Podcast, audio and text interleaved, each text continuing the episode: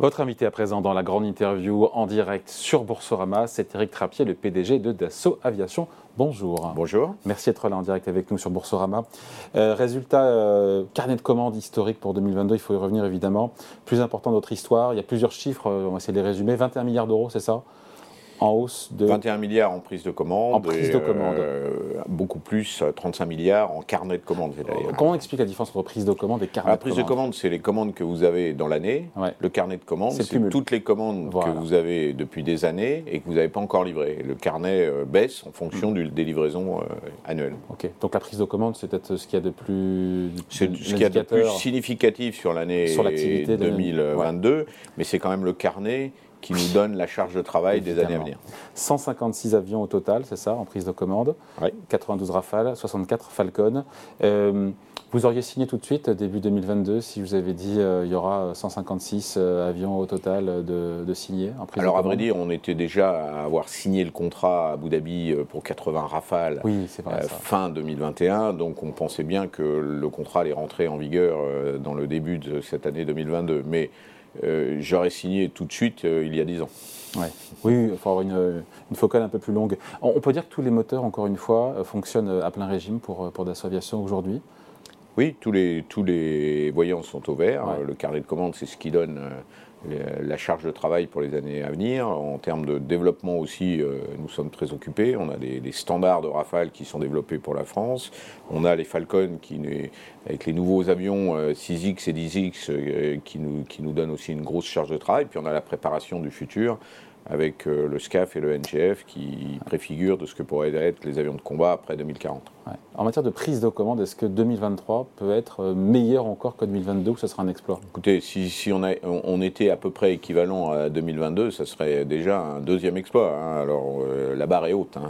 mais malgré tout, on attend une commande importante pour la France de, 42 avions euh, complémentaires et on attend d'autres contrats export qui pourraient arriver. Donc euh, on espère avoir une bonne année 2023 euh, aussi, aussi bonne que 2022. C'est le challenge est grand. Ouais. Contrat d'export, il faut rappeler comme ces méga contrats, 14 milliards pour les 80 rafales pour les Émirats. Ça prend des années à aboutir. Donc vous avez quelque part un peu de visibilité. Vous n'en parlerez parlerez pas ici, j'imagine, mais on, ça tombe pas du ciel. C'est des années, encore une fois, de préparation pour aboutir à, la méga commande si on, prend, euh, si on prend les Émirats, on a remis, euh, j'y étais déjà, une première euh, proposition de Rafale en, 1980, voilà, en 1996. Donc effectivement, ça prend un peu de temps, il faut être tenace, volontariste et patient. mais si je prends l'Égypte, qui a été le premier contrat Rafale à l'exportation, ça a pris moins de trois mois. Donc, euh, Donc ça se passe jamais comme on imagine d'ailleurs. Il y a des contrats qui sont euh, qui signent beaucoup plus vite ou d'autres qui sont beaucoup plus longs que ce qu'on aurait pu imaginer. Oui, avec des pays qui sont euh, nouveaux.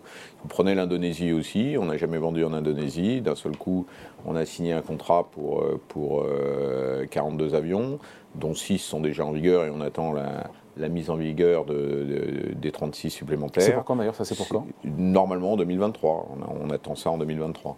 Euh, donc c'est quelque chose quand même de nouveau, euh, pas prévu, mais c'est aussi l'évolution géopolitique un peu dans le monde qui fait que la combinaison d'un avion à pleine maturation, qui est le Rafale, et la politique étrangère de la France euh, et les partenariats stratégiques euh, font que cette réussite est devenue euh, quelque chose de quasiment normal.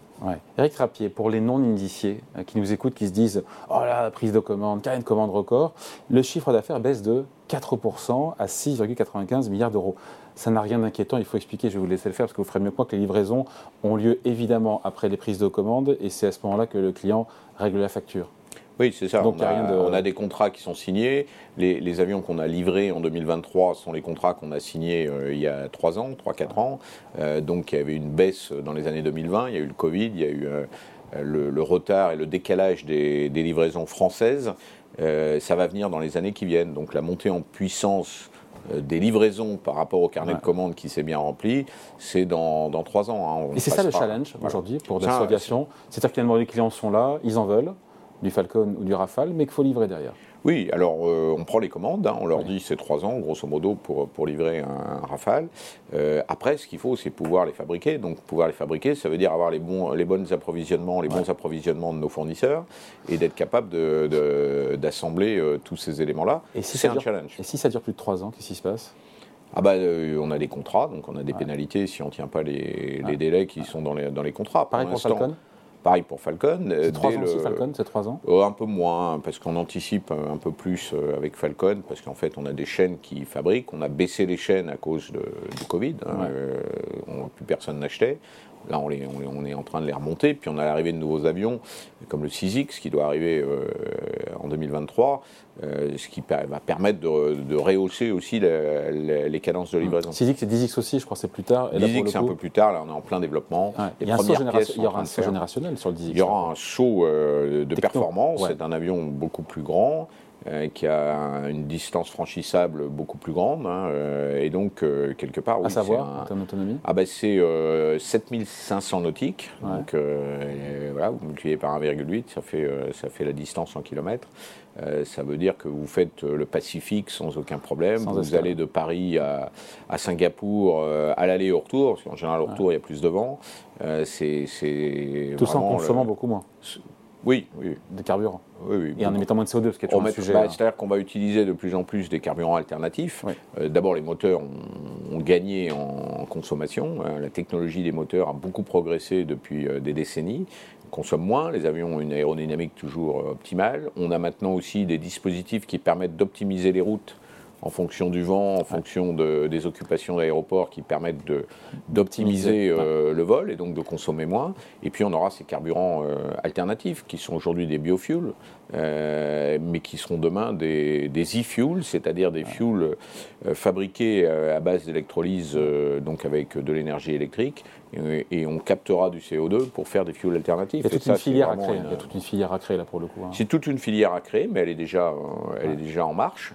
Enfin, à mettre à l'échelle. mais il faudra mettre à l'échelle, comme vous dites. Surtout si, comme je le vois, euh, finalement, euh, dans l'automobile, on est en train de se dire que les, e-fuels seraient plus intéressants que la voiture électrique. C'est ce que disent les Allemands. La, nouveauté, euh, ce que disent les Allemands. Et, pardon, mais j'oserais dire, il faut toujours écouter les Allemands. non, mais à juste titre, c'est un choix politique d'aller vers l'électrique. si on se rend compte qu'il y a un bilan carbone euh, qui est équivalent avec des e-fuels et des biocarburants, si tant est qu'on les ait à prix euh, raisonnable. Euh, voilà. Bon, c'est pas le sujet du pour l'avion. Pour l'avion, il n'y a pas de choix, parce que c'est pas demain qu'on fera un avion électrique qui fait Paris-Los Angeles. C'est pas demain qu'on aura un avion ni demain, ni après à hydrogène qui fera Paris-Hydrogène. Ni demain, ni après-demain. Donc c'est bien, si on veut tenir cette fameuse date de zéro net carbone pour 2050, il faut absolument progresser dans les e-fuels. Et ce qui me rassure, c'est que les Français y travaillent, les Européens y travaillent, mais les Américains y travaillent encore plus, plus et avec des, des incentives et des choses qui vont vraiment progresser rapidement. Donc ça va être mondial. Eric Trappier volontairement euh, cherche la petite bête parce que quand tout est ouvert, je cherche un peu les trucs. Euh, le fait que vous ayez livré moins de rafales en 2022 qu'en 2021. 13 contre 22 euh, en 2021. 15, en 2023. Et 15 en 2023, c'est ça. Mmh. la question c'est, voilà, est-ce que c'est pas facile de tenir, encore une fois, on revient à l'idée, la supply chain, euh, les matières premières. Euh, euh, est-ce que les livraisons de Rafale sont conformes, encore une fois, à votre ambition, à vos prévisions? Oui, oui, complètement. C'est-à-dire que les prévisions de livraison de Rafale, comme on a fait en 2022, sont totalement en ligne avec les contrats que nous avons. de temps en temps, le plus difficile, c'est on a des contrats signés. En général, c'est la France. Les mm. contrats export, ils veulent leurs avions. Et la France, ils signent les contrats et ils décalent les livraisons parce que euh, les budgets manquent un peu de, de, crédit de paiement. Donc euh, ils, nous, ils nous demandent de décaler. Et donc heureusement que l'export est venu se substituer à la France pendant, pendant 4-5 ans pour être capable de, de, ne pas arrêter la chaîne de fabrication. Donc là, à partir de demain, ça a commencé euh, en décembre, on, recommence à livrer des avions pour la France. Sachant que la France passe toujours en premier, j'imagine. Euh, comment ça se passe d'ailleurs ah. si la France demande d'avoir plus rapidement, ce qui n'est pas toujours le cas apparemment, ses avions, et que la commande était prévue pour un autre pays C'est à nous de nous organiser pour. Euh, ça, arrive souvent Non, ça arrive jamais. Bah, bah non. Ça arrive toujours. Ce qui arrive toujours, c'est qu'on veut décaler les livraisons. Dans l'autre sens. Donc j'espère que dans une année 2023, 2024, jusqu'à 2030, dans une économie de guerre, on va au, contraire nous demander d'accélérer les livraisons. Mais je ne suis pas sûr du tout même si vous l'appelez de, vos voeux.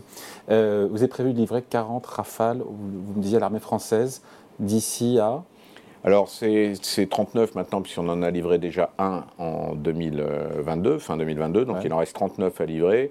Euh, jusqu'à 2025. Et après, on attend une euh, cinquième tranche de Rafale qui doit donner lieu à une commande euh, en 2023, donc cette année, qui sera livrée. Bah, ça reste à définir dans le cadre des contrats et de la loi de programmation militaire. Donc l'ALEA est sur la date de livraison Toujours. Toujours. Le nerf de la guerre aussi. Euh, sur le Falcon, 64 commandes de Falcon, c'est ça l'an dernier. Euh, c'est mieux qu'en 2021, 51 euh, commandes. malgré, il faut le dire, j'ai pas le chiffre en tête, je ne sais pas s'il est d'ailleurs officiel ou pas, l'annulation des commandes destinées aux clients russes. On ne donne pas le, le, nombre, mais, c'est un signe, c'est un chiffre significatif. On aurait eu beaucoup plus de commandes si on n'avait pas dû annuler. Une pro, donc c'est une prouesse réussir à faire 64 commandes de Falcon l'an dernier. Bah, en tout cas, c'est un rattrapage. Je crois que le marché bah s'était arrêté pendant le Covid. Euh, les clients achetaient des avions d'occasion parce que c'est ce qu'ils pouvaient trouver rapidement pour continuer à, pouvoir voyager.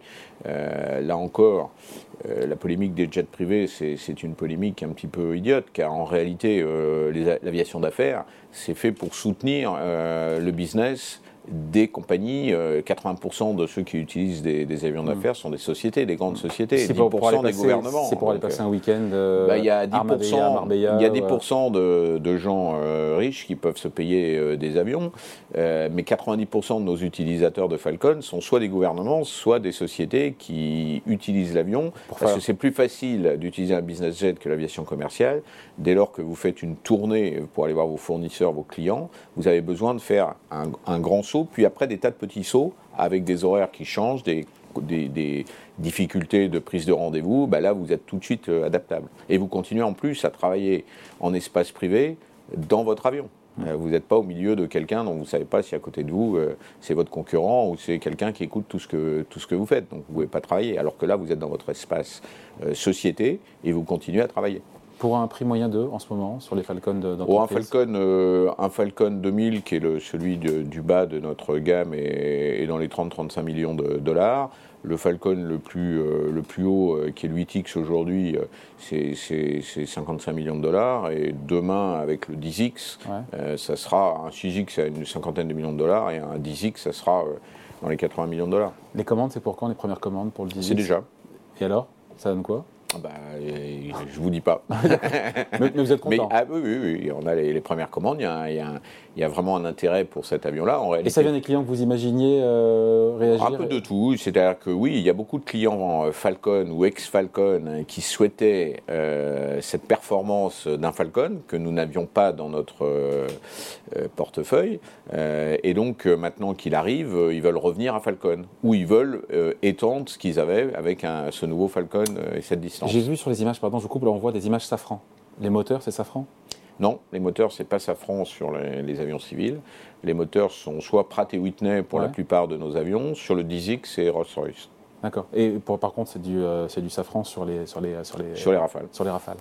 Euh, un petit mot, vous l'avez évoqué tout à l'heure, euh, à demi-mot, Eric Trappier, la question des pénuries de composants, de matières premières. On l'a, on l'a largement commenté ici et ailleurs.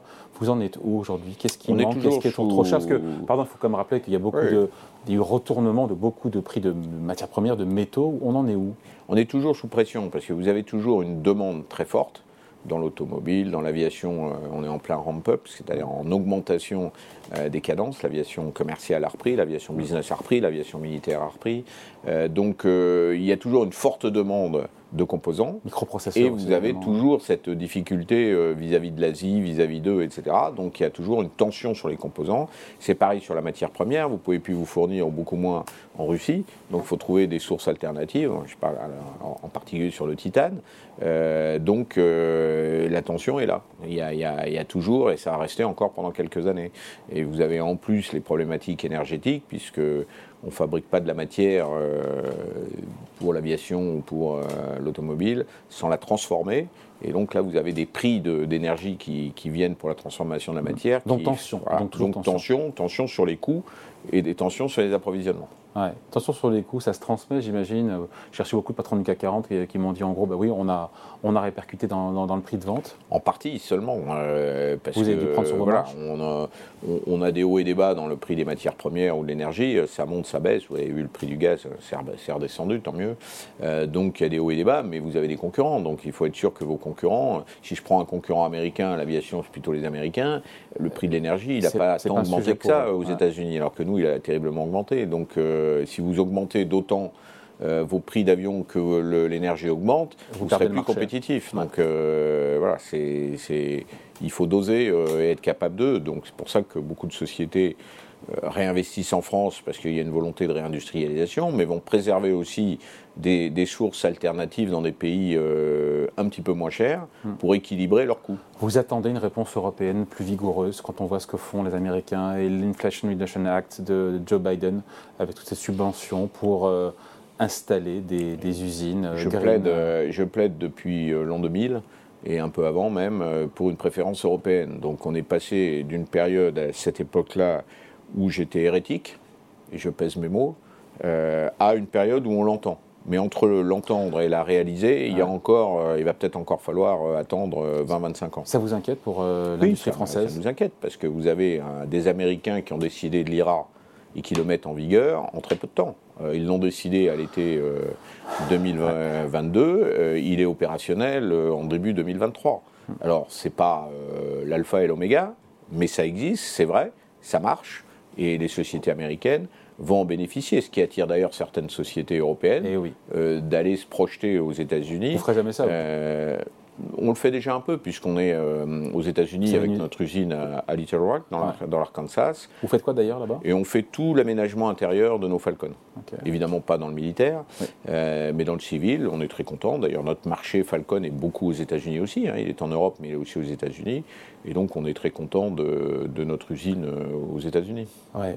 L'inflation, encore une fois, des matières premières, de l'énergie, les métaux, tout ça, tout ça, ça se transmet pas totalement, on l'a dit, aux clients ce qui veut dire que vous prenez sur vos marges. Et c'est un autre truc, euh, parce que je vous titille un petit peu, quand je vois la marge, la marge opérationnelle 8,3%, vous n'êtes pas satisfait? Si, je suis satisfait du 8,3%, mais euh, certains vont dire que c'est une marge exceptionnelle. Ça n'a rien d'exceptionnel. Euh, mes concurrents font mieux que moi. À savoir bah, Goldstream fait, fait, fait, mieux. Mais mieux dans, des proportions. En, marge opérationnelle. C'est-à-dire, ils font euh, ils font dans les 10-15%, plutôt 15% aux États-Unis euh, de marge opérationnelle. Et mes partenaires euh, des grandes sociétés françaises, Safran, Thales, etc., sont au-dessus de 10%. Donc on n'est pas dans les marges. Bah, parce que le, marché est difficile pour nous. on, est, on, vend, on vend face aux Américains sur tout un tas de sujets. il faut donc être capable de, de, baisser les prix pour être capable d'eux. Et contrairement à la légende qui dit que nos prix, nos marges sont, etc., parce qu'on est d'assaut, voilà. Et en plus, euh, je rajoute que euh, cette marche qu'on fait, qui n'est pas exceptionnelle, nous sommes le champion de France, voire le champion du monde de la redistribution, c'est-à-dire que quelque part, on a un partage de la valeur. Et euh, là où nos actionnaires, bah, les deux, c'est-à-dire on donne quasiment autant aux salariés que ce qu'on donne aux actionnaires. Donc on est plutôt Donc, si on est salarié tout à fait louable sur le sujet. Si on est salarié on a fait une très bonne année. On a, on a eu quoi de Très bonne année, c'est-à-dire qu'on va distribuer 210 millions d'euros là où on distribue 240 euh, euh, à l'actionnaire, donc c'est très proche. Ça va faire grosso modo 4 mois de salaire net euh, de plus. qui sont déjà payés sur 13 mois, de plus pour nos salariés. Donc je pense que c'est quand même une sacrée réussite. Et donc ils partagent euh, cette réussite et ils reçoivent en partage de la valeur ces 4 mois de salaire complémentaires. Ouais. Des salaires qui vont compter de 6%, j'ai vu chez Dassault. Donc on est Alors on pas encore, euh, on n'est pas, on pas, au bout, non. Euh, à 6%, nos, nos, syndicats sont toujours pas contents. Donc, ils veulent combien? Ah bah ils veulent beaucoup plus. Mais bon, je pense qu'on va arriver à on va arriver à trouver un, on va arriver à trouver un, accord, mais on sera, on sera sûrement un tout petit peu au-dessus de, 6%, pas beaucoup au-dessus. Euh, l'année dernière, on avait fait une augmentation euh, générale euh, uniforme, qui pour les plus petits salaires, c'est-à-dire pour tous les non-cadres, correspondait à peu près à une moyenne de 7,5% d'augmentation. Donc on n'est pas malheureux quand on est chez Dassault. Bon, manifestement. Avant de se quitter, Eric Trappier, euh, le CAC 40 qui rebaisse de plus de 3% euh, aujourd'hui, avec cette histoire de, euh, de faillite en cascade sur des banques régionales américaines, au-delà d'un commentaire. Les autorités monétaires et américaines ont largement réagi pour éviter la contagion piloter un groupe alors qu'on est en phase de ralentissement économique, hausse de taux, quel euh, regard vous portez, euh, encore une fois? Bah, euh, Moi, j'ai la chance, avec Dassault Aviation, d'être dans une société qui est une société avec un actionnaire majoritaire familial. donc qui regarde le long terme, qui n'est pas tributaire de certains fonds qui font de la spéculation et qui s'inquiètent de ce genre de, de, baisse, etc. Alors quand une banque ne peut plus couvrir les dépôts, c'est toujours inquiétant. Les autorités américaines ont réagi extrêmement vite, ont couvert. Il y a un petit côté irrationnel qui fait qu'aujourd'hui, euh, ça a généré une crainte euh, sur les banques, alors que nos banques, me semble-t-il, sont très solides en fonds propres. Euh, d'où la baisse du CAC 40 et du SBF 120 qu'on observe depuis deux jours. Mais c'est un peu irrationnel. D'ailleurs, le ministre de l'économie, Bruno Le Maire, l'a dit. Avec un cours de bourse, on n'aura pas le temps d'en parler, mais qui se tient très bien, très bien aussi pour, pour, pour Dassault Aviation. Vous êtes satisfait du cours de bourse? Ah oui, on est satisfait du cours de bourse. Il a pris, il a pris un gros coup en, croissance après nos résultats. Euh, ça prouve qu'on est une valeur refuge. C'est une valeur. Pourquoi on est une valeur refuge? Parce qu'on euh, a une visibilité de long terme. Donc euh, on ne risque pas de s'effondrer dans les 10 ans qui viennent. Je vous remercie de passer nous voir en tout cas. Éric Trappier, le PDG de Dassault Aviation, invité de la grande interview en direct sur Boursorama, à retrouver bien sûr en replay. Merci. Merci.